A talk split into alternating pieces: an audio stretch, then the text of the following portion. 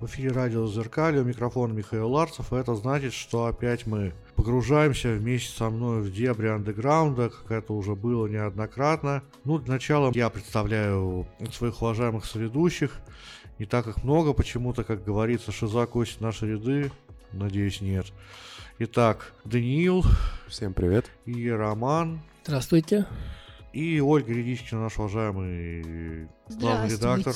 Итак, а сегодня у нас группа с именем. Во-первых, это питерская группа, так что это уже о чем-то говорит. Ну а когда назову название этой группы, то наверняка всех возникнет ассоциация с Питером. Сегодня у нас в гостях Саша Танкович, группа «За пауки». Здравствуйте.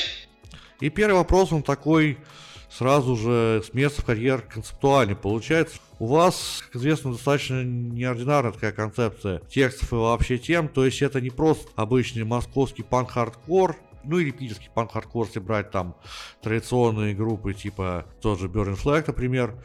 Даже в хоррор-панк тусу это до конца не входит, скорее это либо фэнтези, либо совершенно замечательная такая абстракция. Такой абстракция, например, является один из моих любимых альбомов «Дикие пляски дохлых собак». Вот как-то вы при этом не входите, по сути, ни в одну тусовку, вы сами по себе. А почему так получилось? Как так сложилось? Здесь, все просто. Мы как бы дети ТамТама. Соответственно, много групп родилось в ТамТаме. И они шли, в принципе, тогда практически мы шли все вместе. Потому что это было единственное место, где можно было выступать, как таковое. Но в связи с закрытием ТамТама в 96-м году, я не помню, в 95-м, все группы разлетелись в разные стороны. Просто кто-то начал мощно подниматься, кто-то, наоборот, сразу закрылся, потому что площадки стали другими, уже сложно было публику привлекать. Это еще такой, я считаю, что немаловажный профессионализм, чтобы вообще своего слушателя найти и заинтересовать. Естественно, играя в ТамТаме, мы придерживались исключительно темы своей собственной, то есть делали то, что нам нравится, не ориентируясь ни на кого. Имеется в виду, что ориентиры, в принципе, были, естественно, западные какие-то кумиры, потому что на российской сцене еще не было как более панк-рок. Кроме «Гражданской обороны», там юго-запад такие, некие гранды. И впоследствии с появлением интернета я немножко отстаю на шаг от всего этого, интернет-прогресса, поэтому не успеваю за всем следить, во все втыкаться. Я просто продолжаю делать то, что делал еще в 90-х, то есть такой маргинал, или как это правильно, консерватор, скажем, своих самых... Олдскул, скажем так. Да, я все по-прежнему так вот как-то в олдскуле, то есть, скорее всего, я стараюсь сделать музыку такую, и там информационную какую-то платформу в музыке, чтобы она вытащила группу, то есть не за счет рекламных уговоров по интернету, как некоторые популяризируются, коллективы. В принципе, если примете, то принимайте, если нет, значит, у меня не получилось. Примерно, наверное, вот так. Упомянут был клуб «ТамТам». Правда, что вас не хотели туда изначально пускать? Там такая краткая история. Это не то, что не хотели. Дело в том, что когда клуб открылся, он работал всего лишь, по-моему, один день в неделю. Это суббота. Просто Сева Какин занимался набором групп, и поэтому шел жесткий отбор. То есть он что-то брал по собственному выбору в основном.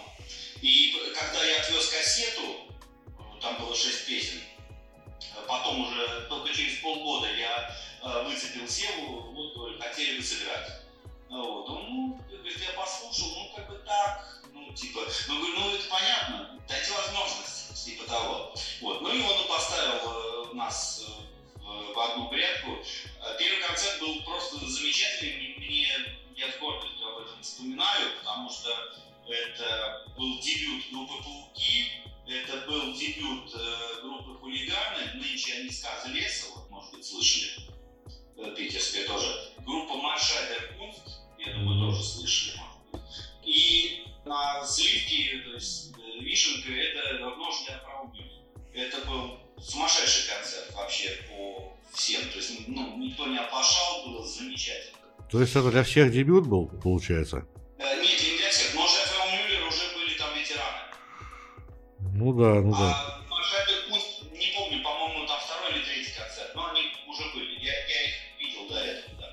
Ну и чтобы уже отметиться по поводу прошлого, по поводу клуба «ТамТама», вот, конечно, клуб при всей своей легендарности был достаточно беспредельный, а сейчас у нас достаточно спокойное все-таки время, по нему ностальгии нет. Дело в том, что никто ничем не обязан, да, но это надо понимать, что это было место единственное, опять же, в Питере, да, куда, естественно, собрались все плюсы, все минусы города. Вы понимаете, да, кого-то интересовала музыка, кого-то интересовала веселье. И поэтому образовалась около какая-то тематика, но это просто неизбежно. Потом, когда уже, конечно, клуб закрылся, то есть, в принципе, по другим клубам, ну, тоже такой большой разницы не было. Там, если шерстить, то наверняка там можно было что-то тоже найти. Вот. Просто «ТамТаму» досталось больше всех, как первому клубу. И там никто себя не заставлял, ничего. То есть, кто хотел, тот находил то, что ему надо. Так скажем, клуб объединил в себе некие элементы города. Это в плане ностальгии, но, конечно, забавно было. Дело в том, что «ТамТам» это была вообще испытательная площадка, то есть экспериментальная. В этом был плюс. То есть там были какие-то неимоверные сочетания. Там музыканты собирались, туда, пойдем поиграть, пойдем. И давали сразу концертам. Поэтому вот с музыкальной точки зрения у меня страшная ностальгия. Просто сейчас такого нет. Сейчас люди собираются, создают коллектив, да, и ищут сразу же, как я вижу, да, ищут сразу коммерческую сторону. То есть там все райдеры сразу, там все вот это вот, без каких-то таких вот вкусовых качеств, такие немножко... А потом задают интересный вопрос, типа, что такое метроном, как мне один рассказывал, звукорежиссер, помнится. Да-да-да, ну это бывает, конечно, да, там как раз вот такие элементы собираются. Там вместо штекеров, я помню, типа, этот самый вилка от розетки просто была, то есть в гитару встроена, типа, от радио розетки. Ну, то есть такое-то, включая самопильные гитары. Ну, потому что это начало 90-х. Ну да, тяжело было доставить. Да, да, да, конечно, проблема с примочками, с инструментами была приличная. Я как человек чуть-чуть немножко более далекий от этой темы, чем Миша, хочется спросить, вот мне всегда казалось, что в Питере достаточно андеграунда, то есть и в Москве он есть, и был там и в десятые, да, наверное, в нулевые, а в Питере мне казалось еще больше. Вот неужели не было вот ничего похожего после «ТамТама», хотя бы чем-то отдаленно напоминающему вот то, что было тогда, за эти десятилетия?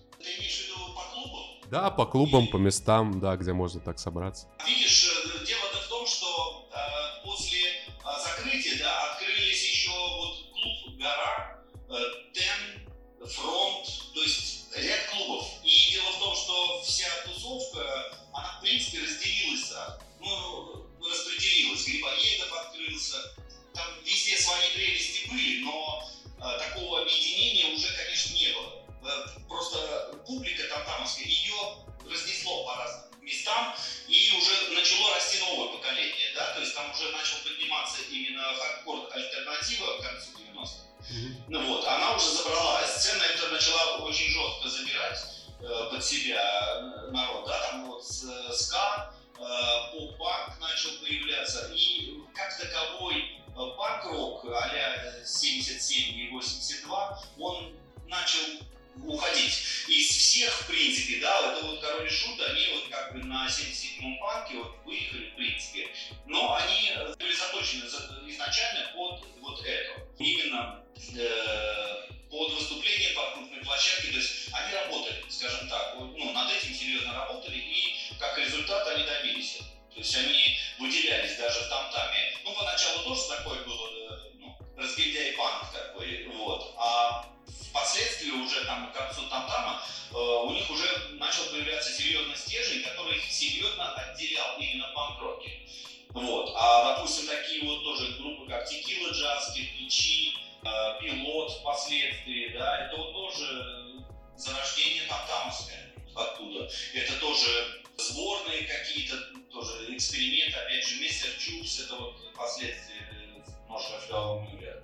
Вот. К сожалению, вот сейчас нету «Короля и Шута», нету «Химеры», потрясающих коллективов, и, к сожалению, ну, неизвестно, допустим, если «Химера» сохранила свой статус, где бы они сейчас были, непонятно. Ну, в принципе, так же, как и с группой «Кино», то есть интересно, на каком бы уровне они сейчас. Да, тут тяжело даже представить. Историю-то про пилота никто не знал, куда его выведет жизнь дальше. Про кино вообще тяжело что-то сказать. Да, я понимаю, круто. Я не знал, что все это с ТамТама, но я чайник, поэтому теперь буду знать его. Ну, нет, я понимаю, на самом деле это по возрастному. Ты же все равно помладше по-любому, да? То есть не, как таковых книг-то нету, да, информации такой плотной. То есть поэтому не ознакомиться. Я просто через это все проходил. Могу чем-то вот таким вот поверхностным поделиться. Свое видение там все это. Дело в том, что последние там года полтора я работал в ТамТаме, там 2 этажа было, на втором этаже выходили концерты, а я устроился, там была звукопрокатная контора, сейчас она «Гидромастеров» называется, вот, и я просто техником устроился туда, и поэтому я там проводил массу времени, то есть для меня, я на концерты поднимался просто в шлепанце, поглядеть, что там сегодня играет. Последний там год-полтора вот так было. Звучит как мечта в таком легендарном месте. Сейчас да. На тот момент это было ничего особенного. Ты не до конца ценишь то, что есть. И что Севе удалось создать и дать толчок вообще всем клубам. В принципе, вообще. Образование других клубов в городе, это вот дал там толчок и как бы вот там. Звучит как что-то похожее с Ленинградским рок-клубом. Мне тоже кажется, вряд ли они тогда понимали, да, что о них там будут еще десятилетия говорить, что там все будут вот считать их за основу, что вряд ли они такие, ну, собирались, играли. Наверное, что-то похожее вообще. Именно так. Мы были, как-то вот там был это второй эшелон, скажем так. Вот первый был это Ленинградский рок-клуб, естественно, вот гранды, которые сейчас собирают стадионы. Вот. А вот там это был вот как раз второй эшелон, но в принципе имена есть. То есть вот Текила Джанских, Печи, там Шут тот же, да, этот самый Машайдер Кунст, у нас там Messer Chubs, опять же. То есть, причем Messer Chubs, они очень популярны по всем мире. Сейчас, по-моему, не проходит даже тур по Америке большущий. Я видел латюшку от количества концертов. Если еще немного насчет основ, почему вам так нравится именно фэнтезийная тема? Это еще с Толкина пошло все, опять же, я не знаю, меня зацепил, я даже не знаю почему, я не могу объяснить, скажу так, что вообще в школьные годы, да, когда нужно было какие-то произведения изучать по программе, ну, то есть там серьезные, там, Достоевский, там, всякие там Островский, Толстой, меня почему-то эта тема совсем не захватывала, я не знаю почему, может быть, потому что это надо было, и читали все, поэтому, может быть, было неинтересно. А потом однажды мне просто подарили книжечку «История древних веков», называется, такой, там Иванов такой был, писатель, вот, или, не знаю, или историк, и там просто рассказ о том, как, даже не знаю, это, может, историческое какое-то, может быть, ну, основано на истории точно, когда викинги пошли на Новгород, образование Рюриковичей, ну, скажем, вот с той поры. И я не знаю, я просто сожрал эту книжку, просто, не знаю, ну, потому что, во-первых, не было нигде. Вот, я, не знаю, у меня в голове начало что-то меняться, вот, конкретно меняться. У меня даже вот надпись на немецком, что история учит всему. И я считаю, что, зная историю, ты можешь предвидеть будущее. Это логично, потому что круги исторические, они все равно повторяются. Идут, просто меняются люди, меняются лозунги, флаги, но смысл от этого самого, я считаю, что жизнь, вот, происходящего, он не меняется. Столетие. Дальше больше. То есть я познакомился уже с Толкином, тоже меня зацепило вот это. Далее я узнал, по крайней мере, не знаю, насколько правда или нет, что Толкина, он же «Властелин колец» писал уже, по-моему, в 1936 году по просьбе читателей, которые прочитали «Хоббита». И, как бы, это вот говорят, что описание Второй мировой войны и ее окончание примерно скрыто в «Властелине колец». Это я такую версию слышал. Мне стало в 3 раза интереснее просто. И я тоже съел ее. И я очень ждал выхода, когда узнал, что фильмы снимаются, вот, которые сейчас я тоже смотрел с удовольствием. Они, конечно, немножко по-другому, там где-то сокращено, чуть-чуть поменено, но я считаю потрясающие фильмы. Я смотрю, до сих пор могу включить.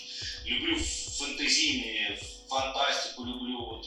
Просто я не знаю, почему-то меня нереальность, она привлекает больше. Только не могу объяснить, почему. В эфире по-прежнему радио «Зазеркалье», и с нами Александр Танкович, вокалист группы «За пауки». Итак, «За пауки» — это действительно такая стопроцентная питерская группа, которая хорошо впитала в себя, и, как мы понимаем, атмосферу города. Нет чувства неуверенности, когда вы на гастроли уезжаете? Ну, мы далеко не были, не так много были где-либо. Так, можно на пальцах рук сосчитать города, в которых выступали. Просто во многие места, куда я обращался, нас типа так, ответ что-то типа «мы работаем со звездами». Опять же, не хватает информации какой-то или что-то еще. То есть на фестивале примерно такая же история. Мы работаем со звездами. Хотя я вижу, на фестивалях выступают группы, с которыми мы вместе играли. Кто-то у нас там на разогреве даже выступал, но тем не менее получается вот так. Как таковой неуверенности нету, все в порядке. То есть, если зовут, значит, уже знают, куда зовут. Надо заметить, что группу «Пауки» нельзя представить из футбольной околокультуры, тем более питерской. Как сейчас на концертах с этим дела происходят? Нет ли столкновений между фанатами различных команд и так далее? Нет, у нас есть всего лишь две песни, посвященные околофутболу, но это, опять же, начало 2000-х годов, когда это было на определенной волне. Никаких призывов, ничего, просто именно описание происходящего, но, опять же, с такой больше юмористической стороны. Я стараюсь обходиться без каких-либо там призывов, больше информационная какая-то такая, но, опять же, завуалированная идет информация. Никаких столкновений у нас уже 100 лет нет. Приходят люди, которые друг другу, ну, как бы там, что бы там ни было, они могут спокойно общаться на тему того, куда пришли. То есть у нас, если брать по мерчу, да, то у меня такие там всякие по поводу футболок, да, человек там пишет: слушай, был там где-то в Турции отдыхал, видел человека в футболке «Пауки». То есть, ну, это событие. То есть я говорю, так ты мог с ним спокойно разговаривать, потому что футболку он купил только либо на концерте, либо у меня. Именно наша вот эта вот структура, как бы, они точно могут меняться информацией. Даже, может быть, были на одном концерте или что-нибудь еще. Ну, то есть очень узкий круг, поэтому никакой конфронтации нет уже 1000 лет. 90-е, понятно, это было такое ощущение гораздо большей свободы и гораздо больше неформальности, понятно, потому что это только организовывалось, там это все было гораздо проще. Вот сейчас удается какую-то сохранить вот именно в этой области какое-то вот это ощущение хотя бы какой-то свободы, хотя бы какого-то такого творчества, дыхания, понимаете? В принципе, я сам себе-то ни в чем не отказываю, как и в начале творческого пути. То есть, что в голове есть, то вот выскакивает. Поэтому я для себя никаких ограничений не чувствую. Естественно, в 90-х годах, когда занавес упал, то вся информация и все, что возможно, хлынуло в страну. И молодое поколение, включая меня, просто мы начали захлебываться от информации, которая поступала, потому что раньше ее нужно было добывать, за ней нужно было как бы бегать, не было интернетов, телефонов, ничего не было. Все было из рук в руки, работали бумажные фензины. Это было информационное такое, да, и впоследствии появились уже в обильных количествах и фензины, и записи, и все это вот уже начиная с середины 90-х, и началось развитие индустрии как таковой. Я свой этап могу разбить на 3 части, то есть на 3 десятилетия. Ну, так будет удобнее, да? То есть это первое, это вот 90-е, как раз до 2000 года. Мы делали то, что хотели, вот что в голову пришло, то и делали. С 2000 по 2010-2011 уже началось, во-первых, состав сменился уже полностью. Я один остался, то есть появились другие люди, поэтому немножко появилось изменение в музыкальном направлении. Хотя многие тоже разделили, как и ACDC, типа с Бон Скоттом и уже с Брайан Джонсоном. Типа вот это было круто, это не круто. Но это сложно контролировать, потому что сохранить, ну просто на тот момент было уже невозможно. Но ребята, с которыми мы играли, они, наверное, в некотором роде, ну, исчерпали себя, но как потрепались. Просто проблема первая в чем? Это отсутствие финансирования какого-либо. То есть, когда группа не зарабатывает, да, нечем мотивировать. чистый энтузиазм. И поэтому очень сложно удержать, потому что начинаются вопросы, то есть, о чем мы туда поедем, там будут какие-то деньги, то есть, вот так вот. В принципе, это происходит и сейчас, но сейчас попроще. Сейчас хотя бы есть имя, вокруг которого уже можно танцевать. Вот. А раньше имени-то и не было. Вот за 10 лет, знали, что такая группа есть, да, но какой-то популярности не было. Но популярности нет и сейчас. Известность есть, но до популярности мы еще не доросли. То есть люди пока нас не приняли. Но я считаю, что паукунизация как таковая, она просто еще не наступила. Люди поймут, потом попозже раскусят. И это будет интересно, потому что вот сейчас за последние... Вот мы выпустили почти год назад свежий альбом, это 10-й уже по счету. Представляете, если бы мы, например, в Европе или в Америке бы там выпускали 10-й альбом, то есть про нас бы знал уже весь мир, хотим мы этого или нет, потому что при заключении контрактов лейблы стараются максимально тебя распространить, чтобы уже о тебе знали, и каким-то образом на тебе зарабатывать, если это будет уже возможно. А здесь немножко по-другому дело обстоит, и приходится своими силами, скажем так. И популярность пока не наступает, есть только вот известность.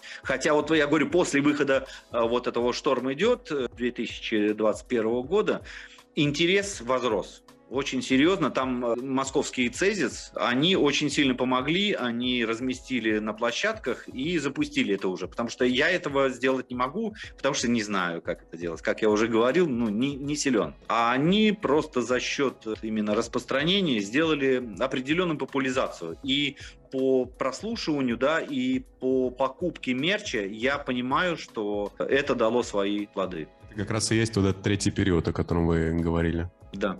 Примерно так. Это вот началось примерно с 2011 год. У нас вышел альбом «Корабль в гавань не пойдет». И вот он выстрелил фантастически. То есть там даже разобрали на некоторые саундтреки частники. То есть там мне присылали уже, естественно, это на нелегальных правах, но я радовался, конечно. Там буквально какая-то разборка машин или починка машины, и там играет наша музыка. То есть да, прикольно. Это уже говорило о том, что есть признательность. Людям нравится, и подходит музыка под что-то, они подставляют с удовольствием. И это радовало. И еще там приятелем он присылал мне видео, где использовалось, там яхты, какой-то микрофильм, и тоже был наш саундтрек. Тоже было очень приятно. Вот. И, за эти последних 10 лет мы выпустили еще один, «Ла Исла де Муэрто» в 2016 году. Он был встречен так спокойно. И вот сейчас «Шторм идет», он тоже выстрелил, по моему мнению. Вот. Посмотрим. Дальше посмотрим. Вот сейчас концерты покажут, что произошло почти за год. А можно задать вопрос, какие еще группы любят музыканты «Пауков»? Какие другие направления, может, стили? Что оказывает влияние? Я слушаю практически все. У меня тут было какое-то непонятное такое озарение, а мне так захотелось послушать, например, господина Вивальди с его «Временами года». Я купил компакт-диск. И честно говорю, что я просто обалдел. А почему это произошло, я сейчас объясню. Однажды приезжала моя знакомая из Финляндии. Она писатель, наверное, документалист больше. Даже не документалист. Она, изучает водонапорные башни, и с ними связано. Вот она просто интересовалась. И в Питере есть музей воды. Вот. Она сказала: можешь со мной сходить в музей воды? И там специально, для нее сделали презентацию, как они делают обычно, там все. И, я реально обалдел вообще. То есть там круговой экран, и под эту музыку «Времена года». Там фрагмент только взят. Меня так впечатлило. Это был такой клип просто. Я не ожидал, что на симфоническую музыку можно так протащиться. Прямо сделали очень круто. И мне... После этого это у меня в голове засело, и я в конце концов купил диск и тоже послушал, да. Затем что? Я слушаю, конечно, и то, что по радио, но в большинстве случаев появляются какие-то исполнители, которые, неизвестны. Допустим, на меня большущее последнее время влияние оказала группа Smoke Blow немецкая. Я с удовольствием об этом говорю и не скрываю, Они как официально уже не существуют, но я успел на них съездить, побывал в Ганнове на концерте. Они неизвестны, не популярны, но просто у человека такой вокал, помесь я не знаю, это, наверное, Misfits с Горшком вот можно смешать примерно. Если я правильно понял, у него, по-моему, есть какая-то церковное прошлое в хоре, я так понимаю. Обалдеть. Но они там в два вокала парни рубят, и к тому же они еще работают воспитателями в доме сирот. То есть такие своеобразные. У них и похоже, что и темы есть немножко так подобные. Kid Sit, там больной ребенок, типа песни такие. Sick Kid. Вот. И, ну, то есть вот такого плана. Но вот я говорю, что именно с вокальной точки зрения я их слушал долго. И вот в Германии там просто они... Ну, англоязычные, и все. Но в Германии их почитают очень сильно. Вот. И там я, когда работал, ездил, вот, я подсел на них, меня подсадили. Если упомянуть немножко о классике. В знаменитом интервью Ольги Аксютиной вы говорили, что стихи ненавидите, потому что вас там заставляли кучить и так далее. А как же вы в итоге запоминаете тексты своих-то песен? И... Да, это моя самая тяжелая сторона. Самые тяжелые. Я легко их сочиняю, все там записываю, все. Но потом я их на концертах уже учу. Естественно, любые там пошлые стишочки школьных лет я вам сейчас расскажу, всякой дряни, там, то, что не нужно, оно вот оно тут сидит, и это не вытравить никак. Но что-то интересное, глубокое, это для меня вот проблема, да, запомнить. Как бы вот так, да. В общем, я учу собственные стихи, тексты. Но зато потом они уже отскакивают от зубов, там, 30-летней давности, там, песни могу, в общем-то, спокойно спеть. Ну и затронем тогда еще одну сферу, в которой вы являетесь человеком своим, что называется, поскольку вы далеко не самый последний в Питере тату-мастер. Как вы относитесь к нынешней вообще тату-культуре? Вот вам не кажется, что сейчас как-то что-то слишком много народу забитое ходит? Ну да, это тенденция. Я не могу ее осуждать, потому что я работаю в этой области, да, в этой структуре. Вот, мне это очень нравится. Ну, как бы, да, меня многие знают, но я мастер средней руки. Я смело могу это сказать, потому что у меня нету каких-то художественных одаренностей, способностей таких. Я не учился, просто у меня больше дизайнерские, наверное, вот. Но могу брать какие-то фотографии, да, и, допустим, с фотографий животных, людей, там, фигур, что-то еще. Это я могу делать, как бы, да, спокойно делаю. Вот. Про то, что забитых, да, безусловно, это... Опять же, западная тенденция, это ничего удивительного, все, западный ветер, он как веял, так и веет, безусловно, со всеми вытекающими последствиями. Ну, вот. Единственное, конечно, что меня немножко там огорчает, это, конечно, когда молодежь забивает себе бесполезно лица, причем не всегда хорошими работами. Просто я сталкивался неоднократно уже с этим, и я, в общем-то, пожил. Вот. И поэтому я прекрасно понимаю, когда еще там парню, девчонке, там вот нету 18, там, ну 18, там, дай бог, ну просто я объясняю, когда мне приходят, вопросы задают, я всегда говорю, что если вы вылезаете выше шеи, там, например, и вылезаете за рукава, вы сразу же делите свою жизнь. Как минимум, ну, если лицо, то это все, 50%, а то и 70% жизни минус. То есть то, что вы хотели, у вас уже не будет. Может быть, вы хотели продвигаться, но вы не сможете. Просто потому что люди не готовы к этому. В российском обществе просто еще социум не готов принять настолько.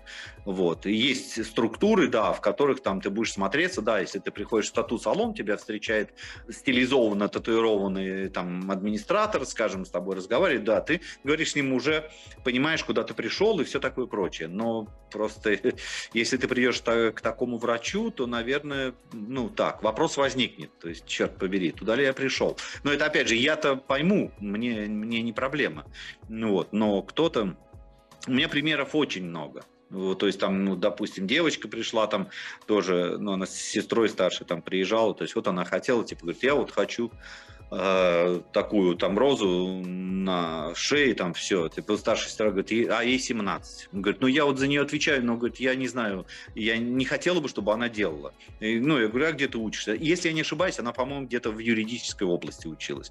Я говорю, дорогая, забудь свою учебу, если мы это тебе сделаем. То есть... Куда ты собираешься дальше с этим? Это же логично. Да. Никто не примет такого адвоката, судью. Там, ну, как бы проблемы пойдут дальше. Но вот она потом благодарила, что отговорил. Мы сделали на ключице Говорит, давай здесь, если уж совсем там будет не в моготу, можно перейти. Ну, вот она говорит, все, хорошо, спасибо, не видно. Я... Ну, в общем, ну, такие вот вещи, да, приходится говорить, что касается татуировки. Хорошо хоть, что вы это говорите, потому что ко многим же, наверное, придешь, как бы, деньги есть, хочешь себе на лице, ну, сделаем тебе на лице, а потом человек там 16 лет с этим живет и понимает, что он сделал. Хорошо, когда есть кому сказать, в общем. Ну, я говорю, что просто, может быть, если бы мне было лет 30, может быть, я, ну, 25-30, да, и при том багаже, который я имею сейчас, то, может быть, я и дурковал, ну, то есть что-то делал, я не знаю, не могу сказать. Просто у меня есть дочь, ей 20 лет, как бы, вот, татуировки, не-не-не, вот, она насмотрелась там все, говорит, не, мне этого хватает, я посмотрел, как это делается, мне что-то неинтересно.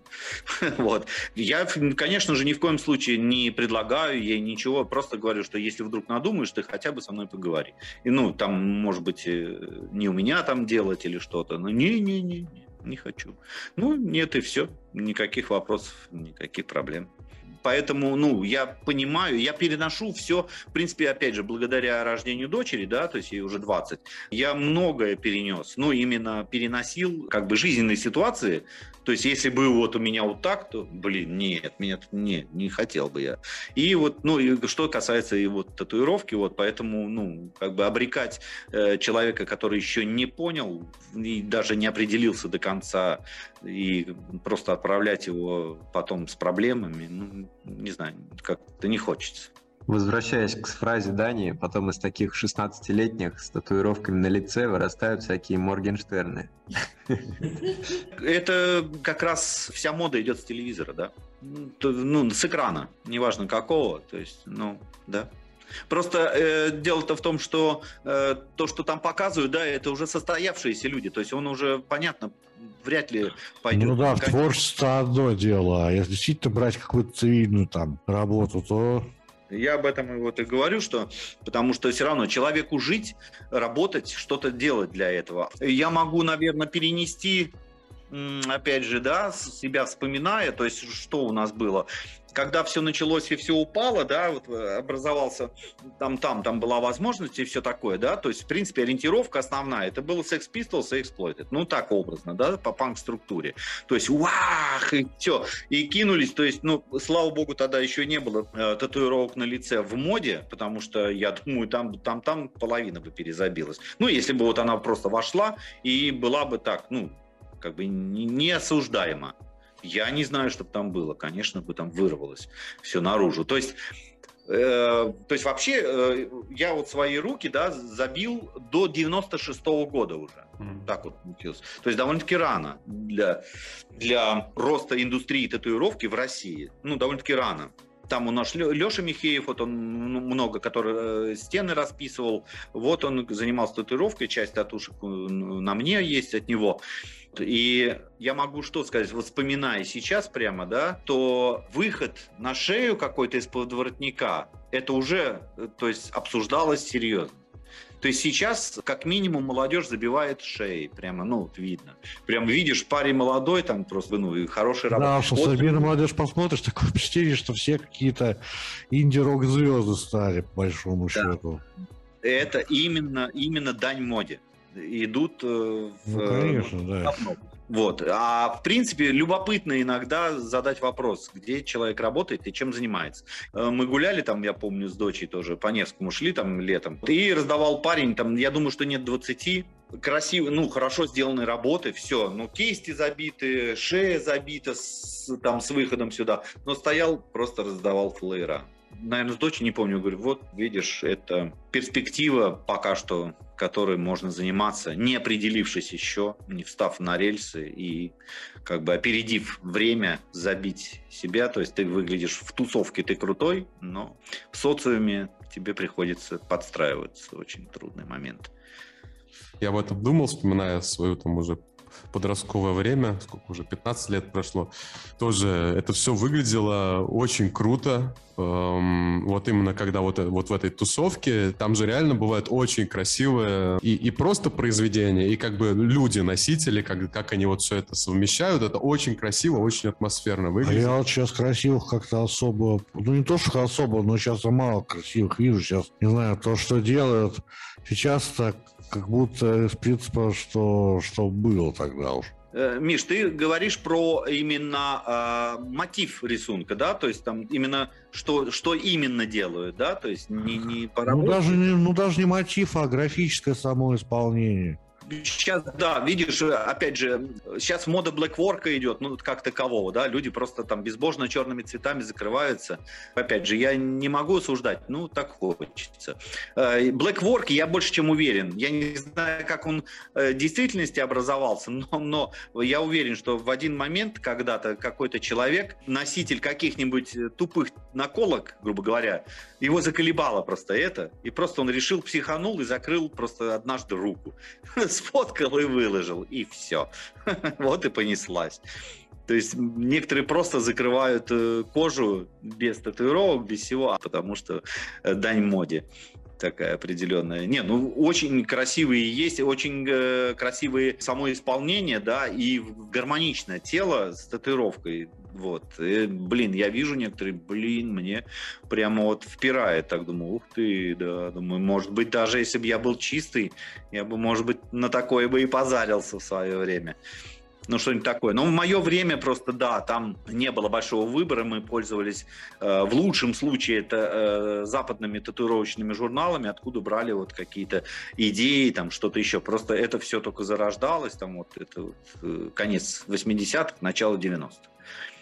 Ну, вот, тогда еще. Мне первые татуировочки делали с этим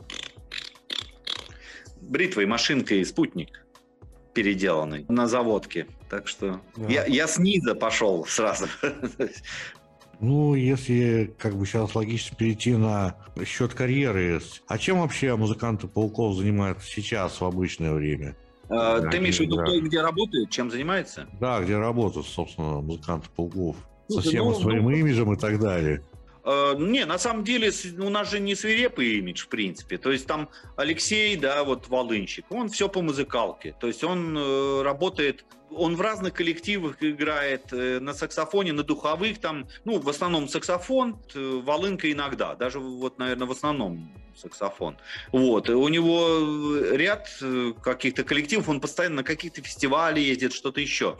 Я даже не успеваю следить. Мне главное, чтобы он был вовремя на репетиции, на концерте, как бы вот. Ну, там рассказов много, вот, всего не упомнишь. Вот. Илья гитарист, у него своя еще группа есть, Brave Rockets, именно он, ее основатель, да. Вот. Слышал такую. Вот, он ее как бы толкает тоже, и плюс у него сейчас родилась вторая девочка, дочка, вот, и он работает там по строительным, насколько я помню, по строительным каким-то вот работам. То есть времени у него просто сейчас очень мало, ограничено. Ну, 2 детей, надо как бы семью кормить. Вот. Виталик, басист, он по звукорежиссерской идет теме, он там закончил тоже определенные технические, не помню, курсы или там где-то работал, но, опять же, смех смехом, а тот же Виталик уже лет 15 в «Пауках», как минимум. То есть мы тут как-то прикинули, вроде так недавно пришел, а уже половину истории в группе, ничего себе, и как бы играет нормально, то есть вот. И барабанщик Ваня, он тоже, у него как минимум 3 коллектива, в которых он играет. Это вот Sun is Gone, потом там Black Shoes, типа ска-регги такой, а-ля Rancid играют. Потом еще он в «Дочке и матери» и в «Пауках». То есть вот 4. Но «Дочка и матери» это вот они сейчас реанимируются и выступят с нами в Питере. Будет вот интересно посмотреть, как там Настя, в какой форме. Вот, ну, да. Любопытно. Так что, ну, все приземленные. Вот такой вопрос у меня возник, что многие сейчас говорят, что надо выползать, выбираться куда-то. А надо ли нашему андеграунду выползать из андеграунда, по большому счету? И же имеет смысл все же индустрию развивать в самом этом андеграунде. ты имеешь в виду вылезать? Это в плане чего? Популяризацией заниматься как бы? Угу. Ну вот, скажем так, есть группа «Король и Шут», которая так вписалась в большой российский шоу-биз. Она прекрасно там ездила, выступала и так далее.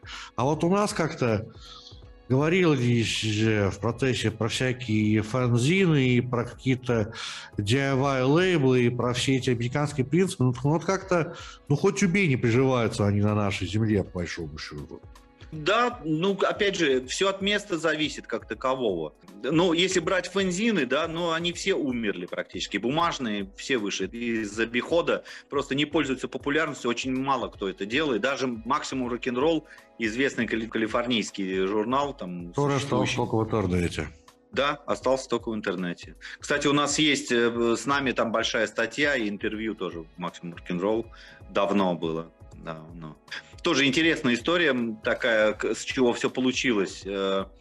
Я как-то раз в 90-х годах послал 4 кассеты, у меня было, ну, вот «Флаг на рее», там вот первые 4, которые вышли, я их собрал, скрутил и отправил просто по адресу на Maximum Rocknroll, просто в журнал, на редакцию. Через буквально месяца полтора-два, наверное, нет, может побольше, приходит письмо, мама приходит, такая, говорит: слушай, Саша, а тебе тут письмо, а тогда только письма, ну, бумажные ходили, тебе письмо из Америки пришло. Странно. Откуда они узнали мой адрес? Вот, и не понял. То есть, ну, я открываю, там, как принято, на рваной афише какой-то, да, какой-то парень. Вот он, рукописная письмишка, пишет, что я прочитал про вас Maximum Rocknroll, мне стало интересно, и хотел бы заказать кассету. Закрученные $5 в эту афишу просто. Я так разворачиваю. Вот, я такой, ничего себе, такой думаю. А я посмотрел просто по тем временам $5. В общем, у меня получилось, что я спокойно ему отправил 4 кассеты, и в это вошло еще и почта. В эти $5 я уложился. Я думаю, ничего себе. Ну, бери, давай. Все, и мы с ним зацепились. Это оказался типа Тим Маквик. Группа у него такая, Тим Маквик. Он мне после этого свою виниловую пластинку прислал. Вот. И все, и понеслось. Я потом следующий альбом, какой, не помню, там «Дикие пляски», наверное, вышел. Я отослал тоже туда. И оттуда пришло уже предложение сделать интервью, все это вот. И вот где-то, я не помню, у меня журнал лежит. Вот, я просто год не помню, там, начало 2000-х, по-моему. Вот, и, ну, интересно вышло, да. То есть там несколько страниц, там все с фотографиями, там красиво. Храню. И, извини, Миш, это по поводу того, что это, надо ли вылезать из андеграунда, да? То есть, ну, слушай, это уже... Я считаю, что это надобность человека в заработке. Либо работать, ну, на музыку, да, зарабатывая музыкой, либо, ну, превращать в работу, либо получать удовольствие, то есть занимаясь чем-то, и музыка идет как хобби. Вот здесь, ну, разделение такое вот. Я считаю, что именно вот в этом оно заключается. Хочет человек именно зарабатывать, то есть он стремится к этому. Или нет. Вот в данном случае брать «Король и Шут». У них это было направление, они хотели зарабатывать. И они все делали для этого. Но там очень круто им помог Дима Шумный, который вот делал, питерская программа была такая музыкальная, он делал в 90-х еще. Он там, по-моему, или одна программа выходила, по-моему, в четверг, и повторение во вторник, что-то вот так. И вот он за полгода очень плотно «Король и Шут» поднял там.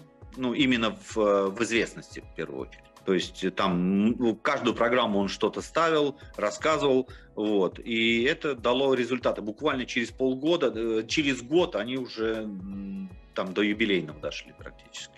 Там вот я помню, мы работали с ними, ставили звук им в ДК, еще это было у метро Нарской, ДК Кирова, по-моему. Вот, я удивился, что был зал битком, но слышал там такую фишку, что билеты распространяли в учебных заведениях. Даже не знаю, платно или бесплатно. Вот. И буквально после вот этого там полгода, и все, они уже в юбилейный собирали. Ну, то есть стадиончик. Ну, вопрос сразу к этому. У нас вообще в России, вот если кто-то собрался именно зарабатывать этим деньги, у нас вообще в России это реально, потому что я знаю не так много групп, которые, ну, реально смогли этим зарабатывать деньги. Вот даже вы говорите, что уже 10-й альбом, без сосиски популярности нету, да. В общем, это я к простому вопросу, что если в России какие-нибудь группы захотят этим зарабатывать, это вообще возможно сделать? Тяжело? Ну, в первую очередь, зависит от того, какую стилистику изберешь, да, то есть если, ну, люди продуманские, в принципе, если они захотят это, то достаточно проследить просто траекторию происходящего сейчас на сцене, что имеет спрос, да, то есть это... подработать это в альтернативы, ну, скажем так, в индепендент добавить определенный, и, в принципе, можно зарабатывать. Ну, то есть это уже на массы будет влиять. Но если, вот, я, может быть, конечно, ошибаюсь, но думаю, что нет, что времена популярности типа путем «Ласкового мая», там вот даже группы «Ленинград», они ушли. Ну, то есть, я вот знаю, единственное для меня вот группа «Ленинград», которая поднялась без рекламы, потому что они, используя нецензурщину, не могли попасть ни на радио, нигде, их нигде не крутили. На тот момент, на выход альбома «Мат без электричества», это, ну, еще 90-х годах, то есть они... популярность, тут вот по Питеру, я говорю, это просто можно было идти и услышать, что люди в машине слушают, там, причем машина могла быть разного статуса, то есть там от «Жигулей» до «Джипаря». И как бы популярность стала народной. Ну, так же, как вот у «Ласкового мая» в свое время, да, то есть у них тоже, они же там через кассеты, буквально через вот эти вот, а потом уже вылилось, и там их, потом их уже поддержали, и уже все из них сделали культовую группу, там добавили, до стадионов догнали быстро. Сейчас я... Можно тогда я к предыдущему вернусь, что популяризацию можно сделать, ее можно просчитать. Как говорили даже господин Фадеев, или не помню, или кто-то, ну, или коллега его, что популярная песня высчитывается практически математически. Ну, то есть ее популярность, она просто просчитывается.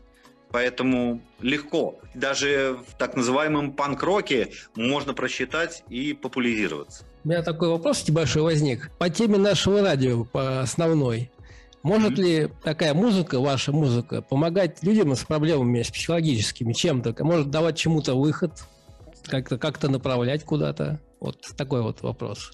Ну, как я уже и говорил, да, я не придерживаюсь каких-либо лозунгов. Я ни к чему не призываю, просто мне это не интересно. Нас слушают разные люди. Сейчас, что меня удивляет, публика, слушайте, она начала взрослеть. То есть люди на концерты стали, средний возраст 40 лет, ну, примерно, ходят. И радуются, как дети. В принципе, как? Мы идею, да, допустим, там брать, если около морской тематики, да, там пиратской и тому подобное, мы ее используем с самого начала. У меня даже кассеты выходили еще «Дестроид Метлострой» с пиратиками, там у нас художник тут рисовал, с пиратиками на обложке. В 96-м году вышел «Флаг на рее», тоже с пиратами на обложке, то есть, ну, и там вот какие-то песни были посвящены этому. А, вот, по поводу лечения. Так вот, каждый находит свое в том, что мы делаем, да, допустим, после этого вот вышел «Пираты Карибского моря» фильм, он на многих произвел определенное впечатление. Началась популяризация а-ля пиратства и всего такого, да, то есть там буквально в детских учреждениях, там везде просто прикалываться, потому что детям забавно, там Джек Воробей, там весел, ну, вот это вот. Это, понимаете, начали как-то некоторые даже с нами связывать. Ой, вы типа пиратов Карибского? Нет. Говорю, мы начали гораздо раньше, чем пираты вышли. Так что это... Просто тут уже друг за друга борта о борт бьемся, и все. Вот. И в плане какого-то лечения, я не знаю, опять же, это человек воспринимает музыку по-любому, он ее слушает, да, и реакция его происходит та, которую он воспринимает. То есть, допустим, я много привожу пластинок любых направлений, просто привожу, потому что, ну, когда за границу ездил, покупал, потому что мне просто интересно это возиться во всем этом. Я слушал все, и вот что-то мне нравилось, я оставлял, что-то нет. Здесь такая же ситуация, то есть что-то влияет положительно, что-то нет.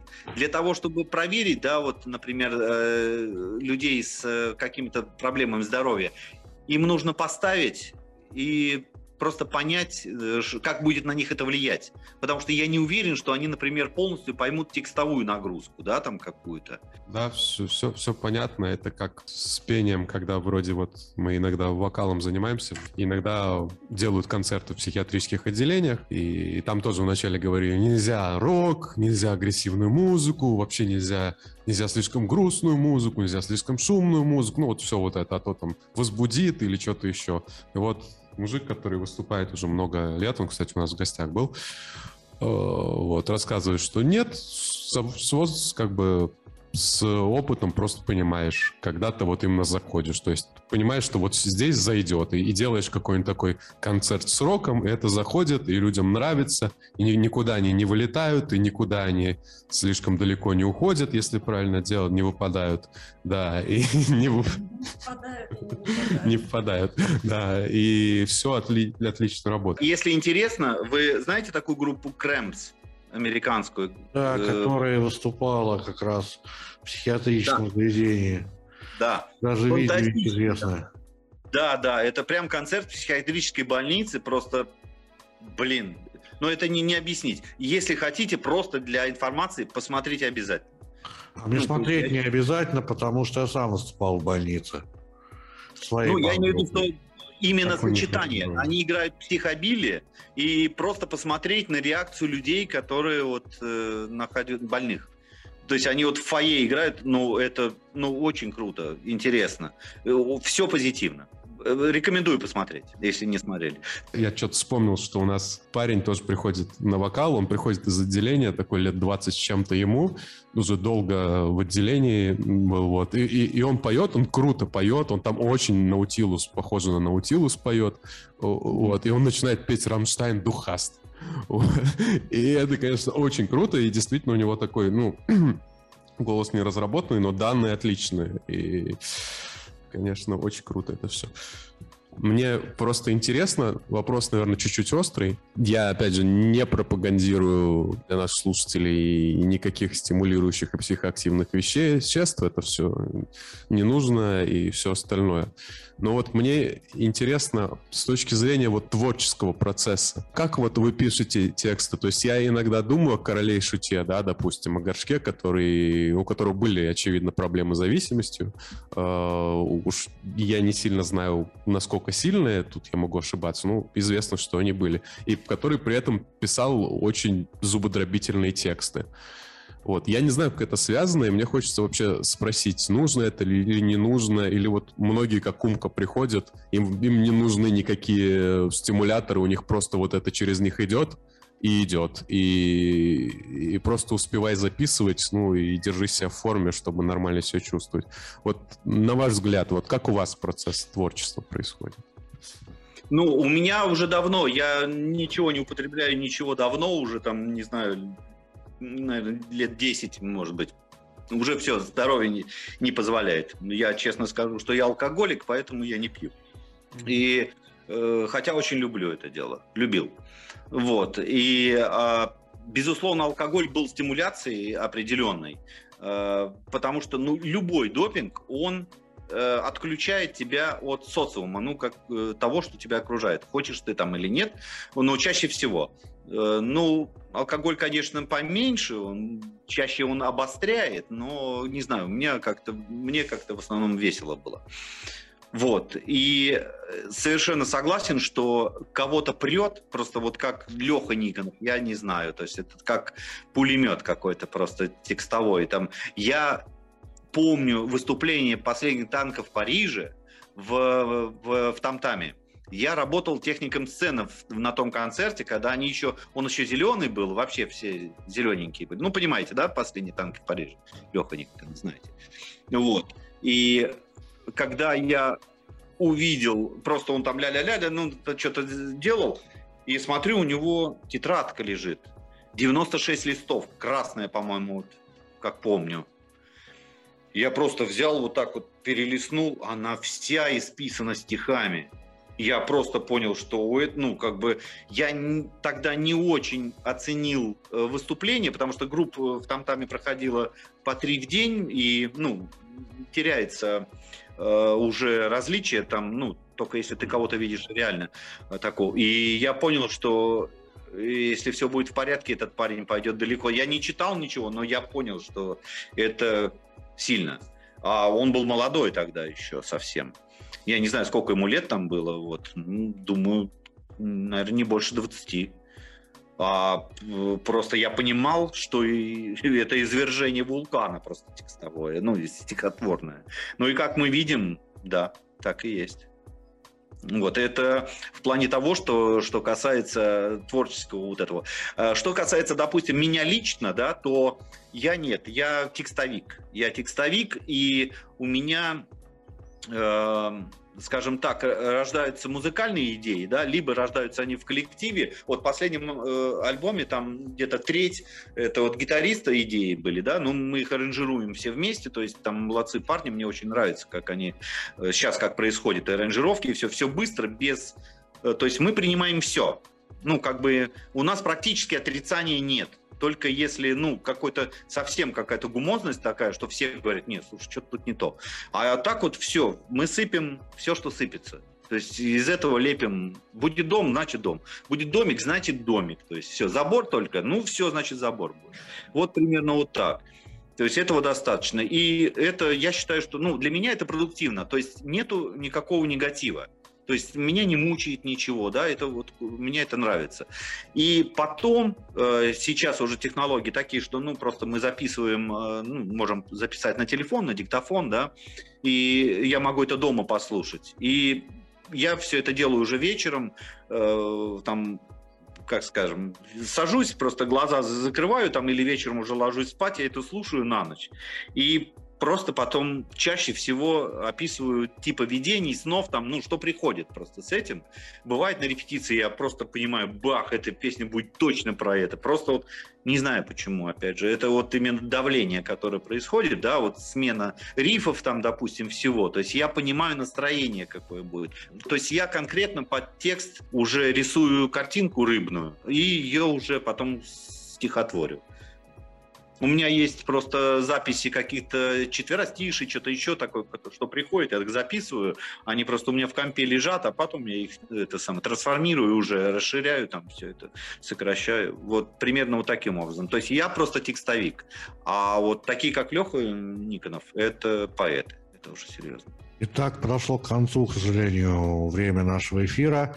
С нами был лидер группы «За пауки» Александр Танкович, у которого группе исполняется 31 год в этом году, и скоро состоится в Питере по этому поводу большой концерт. Напомните, в каком клубе, пожалуйста. Я вам напомню тогда все. 30 сентября клуб «Время Н», а 23 сентября мы будем в Москве в клубе «Город» отмечать этот же праздник. 2 ноября мы будем в Череповце клуб «Соль». Так что добро пожаловать. Замечательно. Меня звали и зовут, собственно, Михаил Ларцев. С нами участвовали Даниил, Роман. Спасибо большое за творческих успехов. Ну, да. Спасибо, интересно. Да, было круто, на самом деле. Да, было замечательно.